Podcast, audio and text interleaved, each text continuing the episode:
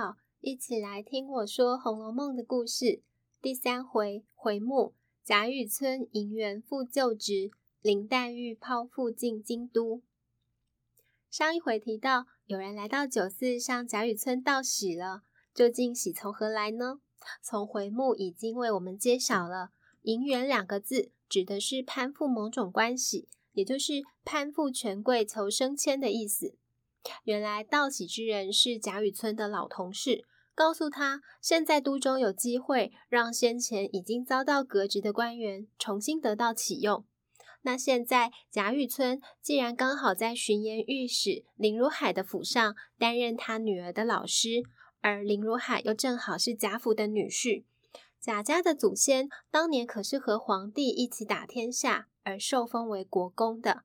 现今子孙以隔代降级的形式承袭祖先的爵位，若借这个机会，贾雨村前去请托林如海荐举他，那么他就有了重新回到都中任官的机会了。确实不错，林如海膝下只有林黛玉一个小女儿，而如今妻子过世，林如海的岳母，也就是贾府的老夫人贾母。因伤心且思念女儿，便分外盼望着能够见孙女一面，已经屡次差人要来接黛玉了。年纪还小的黛玉，刚经历丧母之痛，一来身体也才刚好了些，而且也不忍心离开父亲前往。但林如海却跟她说：“你年纪小又体弱，如今失去母亲看顾，若暂时去外祖母家。”有外祖母的疼爱，又有表兄弟姐妹一起相处，我反而比较放心。你怎么反而不想去呢？黛玉于是接受了父亲的安排，而贾雨村就和黛玉同行。一路上，他既对黛玉有个照看，同时也能拿着林如海的推荐信到贾府去。果然，后来林林黛玉的二舅贾政上奏荐举他，不出两个月。贾雨村就补上了应天府的职缺。到此，贾雨村在情节发展线上的任务已经完成。这回情节重点是在林黛玉，她终于从家乡来到了贾府的府邸，踏上故事发展的主要舞台，也将初次和男主角贾宝玉相见。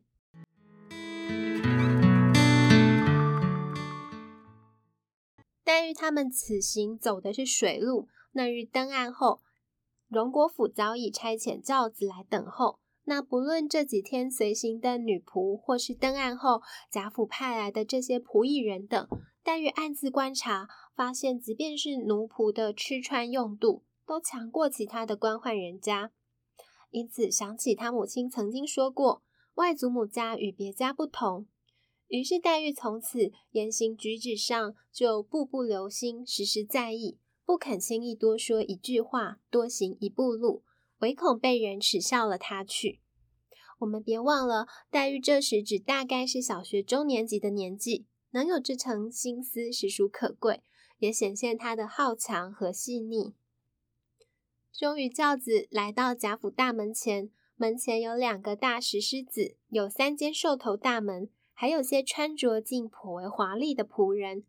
正门的门匾上写着。敕造宁国府五个大字，敕就是敕命，也就是受皇命所封，且贵为国公府，难怪贾府气派非常。但这个宁国府，它是贾府长房的府邸，而黛玉要见的外祖母呢，是在贾府的二房，也就是要再往西行的荣国府。到了荣国府，黛玉进了西边的角门。要知道，在古代通常没有什么年节大事或朝廷要员来访的话，正经府邸是不会开启大门的。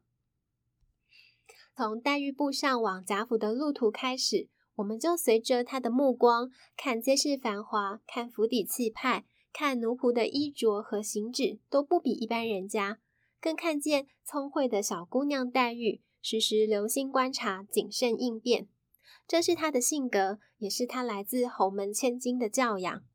现在进了贾府角门，我们开启的视野是揭开权贵人家的内部景观和真实的生活景状。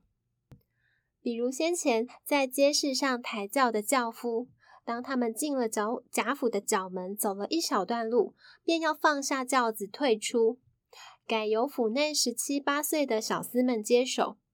小厮们又抬起轿子，走到了垂花门，也就是内院院门前。他们也要放下轿子退出，再换随行的婆子们上来打起轿帘，扶黛玉下轿。他们在一路顺着府内的游廊、穿堂，转过大理石屏风等等，徐徐步行入内，直绕到整个建筑院落后方一座正房大院，那里才是贾母的起居之地。小说里描写这个正面五间上房，外表雕梁画栋，两旁的游廊和厢房上还挂着各色的鹦鹉和鸟雀。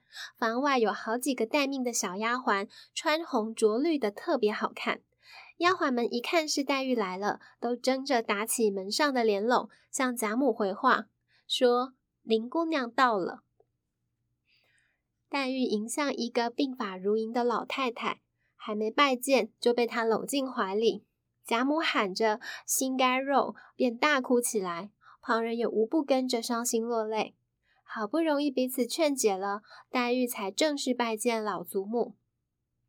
贾母本家姓史，人称史太君，是荣国府里贾赦、贾政两兄弟，也就是黛玉的大舅和二舅，他们的老母亲。眼前在场的自然都是女眷。有黛玉的大舅母、二舅母，还有表嫂李纨。我们补充一下，李纨是宝玉，他有一位已经过世的大哥贾珠的妻子。都一一拜见之后，贾母才让人去将家中的小姐们请来，吩咐说：“今天有远客来，可以不必去上学了。”一会子来了一群人，有多位奶娘嬷嬷和丫鬟们簇拥着三位小姐。她们分别是贾府现今第三代的姑娘们，是迎春、探春和惜春。各位听众还记得我们在前两集提过的姓名谐音，以及宝玉的大姐取名为贾元春这件事吗？若按排行将这堂姐妹四人的名字串起来，那么她们姓名的首四字读来就是元迎探惜，谐音就成了元音叹息。但他们分明是权贵家族之后，姓名中却隐含了各自命运引人叹息之意。初次见面，黛玉眼中的迎春看来亲切和善，探春流露出一股艺术家气质。至于惜春，则是特别年幼的小妹妹。她们三人还穿戴着一样的服饰装扮，也都和黛玉彼此见礼了。那么，黛玉在贾府女眷的眼里看来又如何呢？众人暗自赞叹她年纪虽小，但举止言谈都不俗，只是特别瘦弱不经风的样子，不难看出她似乎有不足之症，也就是先天的禀赋不足，气血衰弱。于是问她：“你平常吃什么药？怎么不趁你年小赶快医治好呢？”黛玉回：“我自来如此。”从会吃饭的时候就吃药了，到如今都未间断，请了多少名医诊治也不见效。那一年我才三岁，记得来了一个癞头和尚，说要化我去出家。我父母固是不从，他又说，既舍不得他，只怕他的病一生也不能好了。若要他好，总从此不许听见哭声，除父母之外，外姓亲友一概不见。方可平安了此一事。他疯疯癫癫的说些无稽之谈，也没人理他。如今我还是吃人参养荣丸。贾母就说：“这正好，我这里正配丸药呢，叫他们多配一料就是了。”才说着，忽然从后院传来笑声，又说：“我来迟了，不曾迎接远客。”黛玉听着，心底十分诧异，自来到这里。每个人都是恭谦有礼，不敢在长辈前大声说话的。来人是谁？竟敢这么放荡无礼？随即，他看一群媳妇丫鬟围着一个人从后房门进来，这个人就是王熙凤。黛玉此时不认识他，而小说描写王熙凤的外貌是很细致的，把她从呃把她的饰品衣裙从头介绍了一遍。但我们现在若口头描述什么金丝八宝攒珠记或朝阳五凤挂珠钗等等的，唯恐各位听众听得晕头转向了。我们这么说吧，王熙凤把当时时尚流行、档次最高的行头都都穿戴在身上，并且借着明媚亮眼的装扮来张扬自己。她当然不会是沦为圣诞树的风格，而是既自信贵气又合乎时尚。整个人看来不但体态俊美、雍容华贵，更是自带气场的。黛玉正不知怎么称称呼她，贾母却故意打趣说：“就叫她凤辣子吧。她在我们这里是有名的泼皮破落户，叫她辣子便是了。”一旁的姐妹笑着提醒黛玉：“她是莲嫂子。”黛玉才晓得啊，是那一位表兄贾琏的妻子。黛玉知道贾琏呢是大舅舅家的长子，他娶的正是二舅母家的内侄女，这是所谓的亲上加亲。话说还有比这个更亲近的结婚姻对象，比如姑表或姨表兄弟姐妹之间通婚，这在我们现代可能不合法，但在古代还不管优生学，并且是亲上加亲，大家也都乐见其成。回到黛玉。他还听说，琏嫂子名叫王熙凤，是从小就被当作男孩来抚养，所以才取了熙凤这样一个男生的名字。因为“凤凰”二字，凤为公，凰为母，也很符合王熙凤，她有如男子一般的胆识和才干。